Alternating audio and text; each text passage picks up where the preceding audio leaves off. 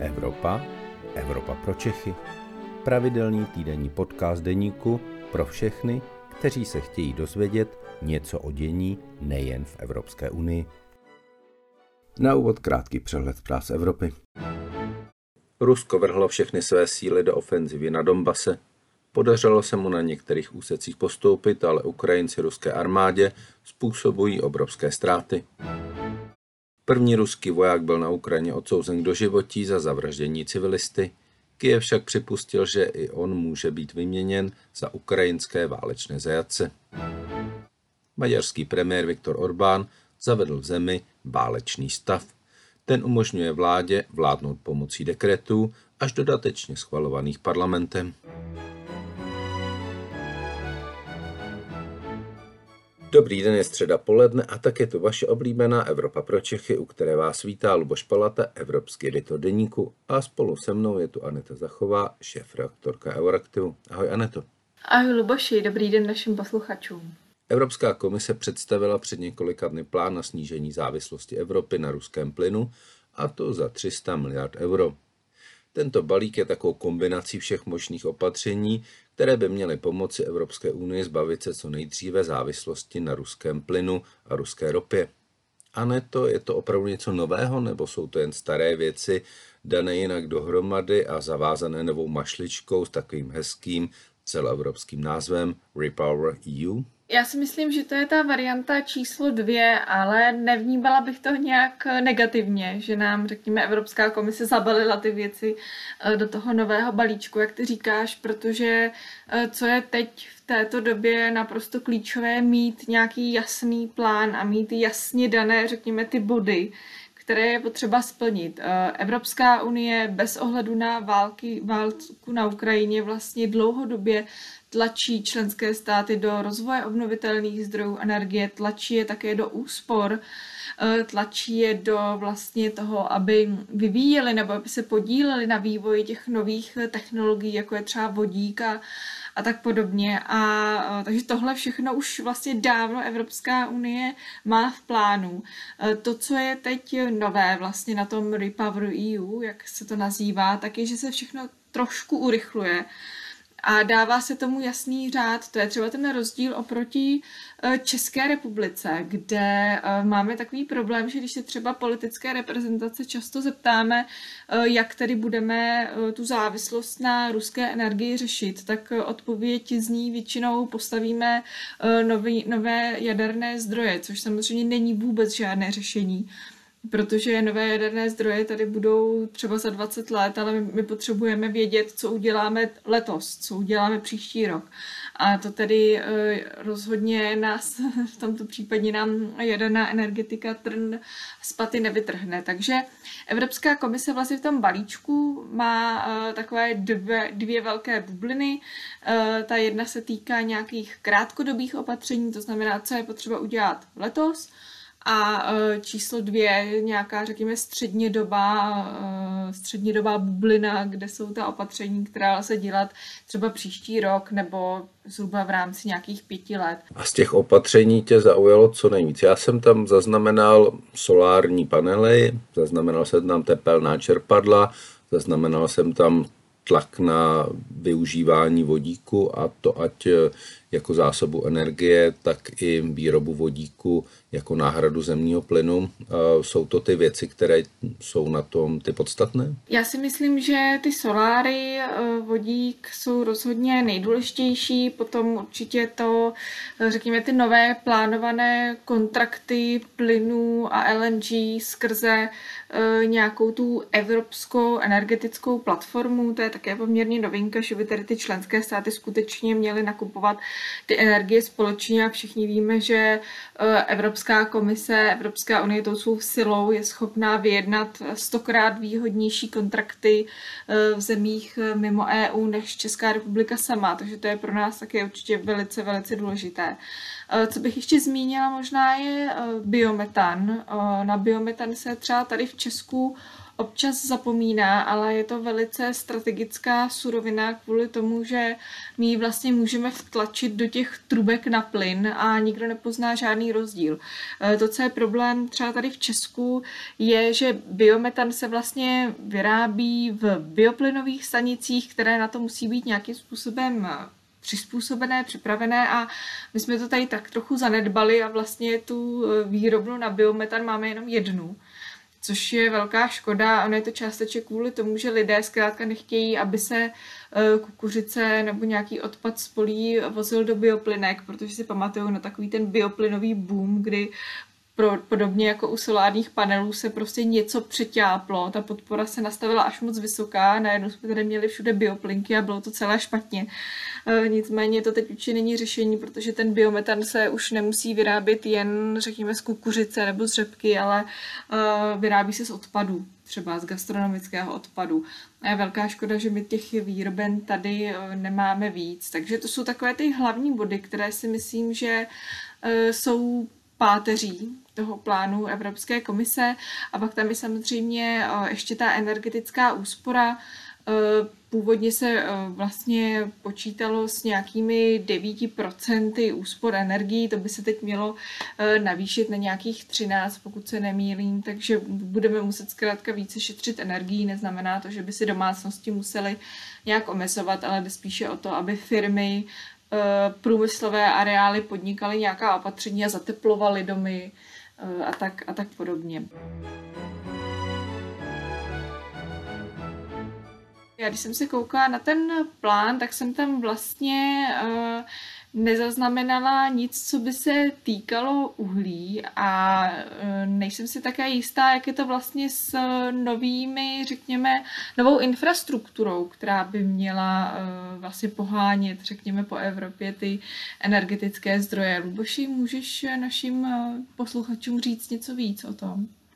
No uhlí tam opravdu nenajdete, byť v České republice, když se člověk baví z politiky, tak vlastně z toho krátkodobého hlediska nebo z hlediska eh, příští zimy a možná několika dalších eh, uhlí vlastně pro nás taková záruka, že eh, nezmrzneme, že bude v síti dostatek elektřiny a opravdu v České republice dochází k něčemu, co si před válkou na Ukrajině nikdo asi nedokázal představit a to je obnovování, respektive prodlužování těžby v některých dolech a navyšování produkce některých dolů. Mluví se o tom, já jsem včera eh, měl rozhovor s karlovalským hejtmanem, tak mluví se o tom právě eh, v severních Čechách, v těch eh, severočeských hnědouhelných dolech, kde opravdu intenzivně pracují na tom, jestli by se nedala zvýšit minimálně v nějakém krátkodobém horizontu kapacita toho, kolik se vytěží uhlí v severních Čechách. A samozřejmě je tady eh, ten známý případ, že se prodlužuje těžba eh, v ostravském OKD, eh, což je také něco, co si nikdo před touto energetickou krizí, kterou vyvolala ruská agrese proti Ukrajině, nedovedl představit.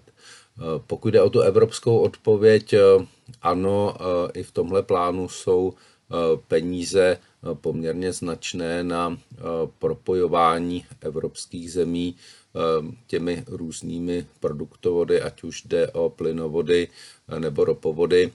Ty plynovody jsou klíčové, zvláště pokud jde o oblast středozemního moře a napojení například Španělska na tu evropskou plynovou síť, která byla tak trochu rozdělena na dvě části. Ta jedna část byla taková ta východoevropsko-německá, která opravdu byla napojená velmi masivně na ruský plyn. Připomeňme si, že Česká republika eh, dovážela z Ruska téměř 100% plynu, eh, který vůbec eh, dovážela jako celek, že jsme byli opravdu spolu s několika dalšími zeměmi, včetně například Slovenska, jednou z nejzávislejších zemí na ruském plynu vůbec.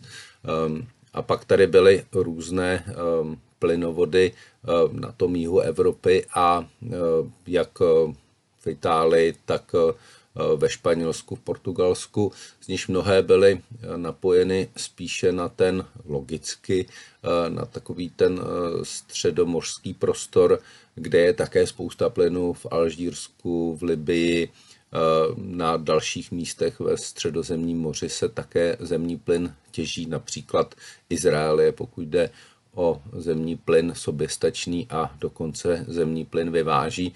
Čili není to úplně tak, že by zemní plyn nebyl. U zemního plynu opravdu je klíčové, jak ho dopravit do Evropy, kolik to bude stát a potom, jak ho rozvést těmi plynovody do všech evropských zemí, tak, aby ho byl všude dostatek. To je velmi klíčový moment. A druhý klíčový moment, který tady je, je, aby Evropa měla na zimu opravdu plné zásobníky zemního plynu, eh, které dokáží tu spotřebu eh, pokrýt eh, na několik měsíců. To se před tou poslední zimou nestalo a nestalo se to proto, že Rusko mimo jiné přes svoji společnost Gazprom velkou část těch zásobníků ovládá nebo nějakým způsobem vlastní a Rusové prostě ty zásobníky už před eh, touto zimou eh, nenaplnili a to potom způsobilo vlastně tu první vlnu eh, plynové krize, kdy se všichni ptali, jako co se vlastně děje. Najednou ty ceny krátkodobé plynu Eh, vystoupaly na eh, nebývalé výše a způsobilo to krach eh, některých společností, které prostě počítali s tím, že jako obvykle v minulých letech bude toho plynu dost a bude ho dost za přijatelné ceny, takže tady v Česku mimo jiné i kvůli tomu krachla společnost Bohemia Energy, což způsobilo starosti mnoha tisícům českých domácností, které potom eh, do zoufale hledali další dodavatele energií. Čili máme tady opravdu co si, co by se dalo nazvat energetickou válkou, kterou Rusko v různé míře intenzity vede proti Evropské unii a ta Evropská unie prostě se na to musí eh, připravit. Musí se připravit na to, že ta válka ze strany Ruska eh, může pokračovat a může se dokonce zintenzivnit. Máme tady příklad Finska, které ohlásilo vstup do Severoatlantické aliance a najednou nejen přestal, eh, přestalo Rusko dodávat eh, do Finska elektřinu, ale také přestalo dodávat plyn. Pod záminkou, že eh, Finové neplatili v rublech, ale to jsou jenom záminky, prostě Rusko evidentně ten plyn používá jako svoji zbraň proti Evropské unii, eh, nepoužívá ji jako zbraň proti celku, ale vybírá si státy, které chce nejvíc poškodit, které mu nějakým způsobem vadí. A to je věc, kterou musí Evropská unie řešit spolu a které se musí snažit eh, co nejrychleji eh, vyvarovat a zbavit se té závislosti na Rusku, protože se to ukazuje jako obrovský problém.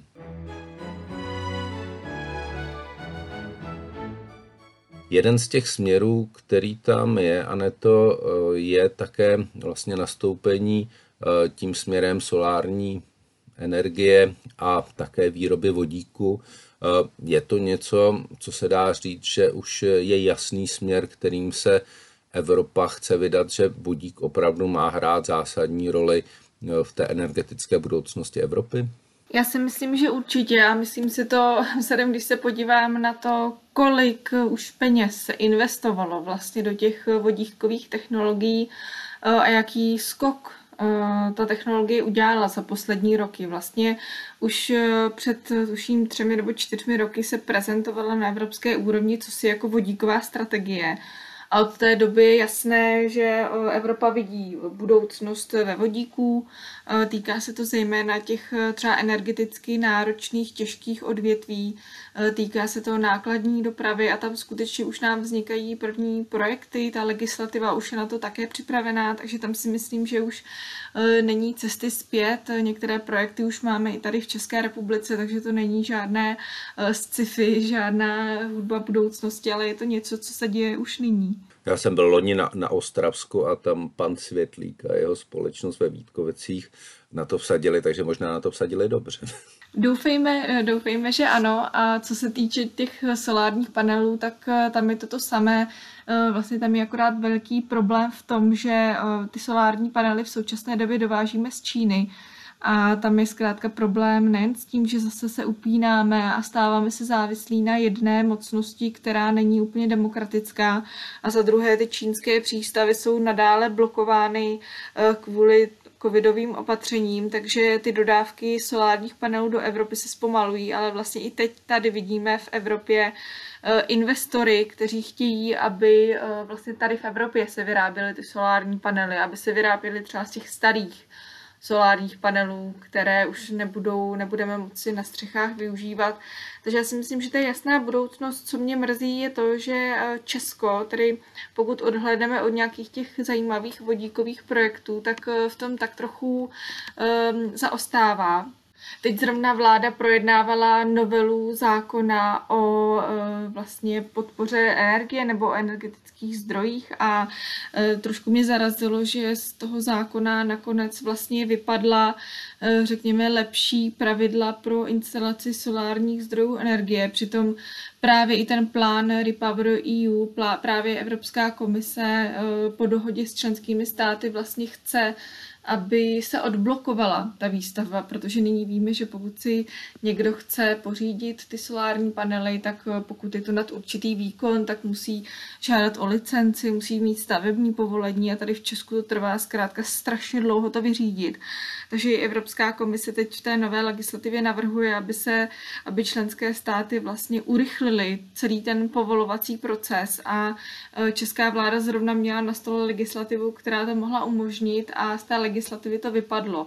Eh, říká se, že to je tím, že ta legislativa je projednávána ve stavu jakési legislativní nouze a že je možné, že soud by zpětně vlastně to opatření zrušil, protože to není zas tak eh, krizové opatření, ale eh, zase když si vezmeme, že ta zima se skutečně blíží a že my můžeme třeba ještě během léta nějaké ty fotovoltaiky, fotovoltaiky postavit, tak si myslím, že je to skutečně v životním zájmu České republiky, aby se tak stalo.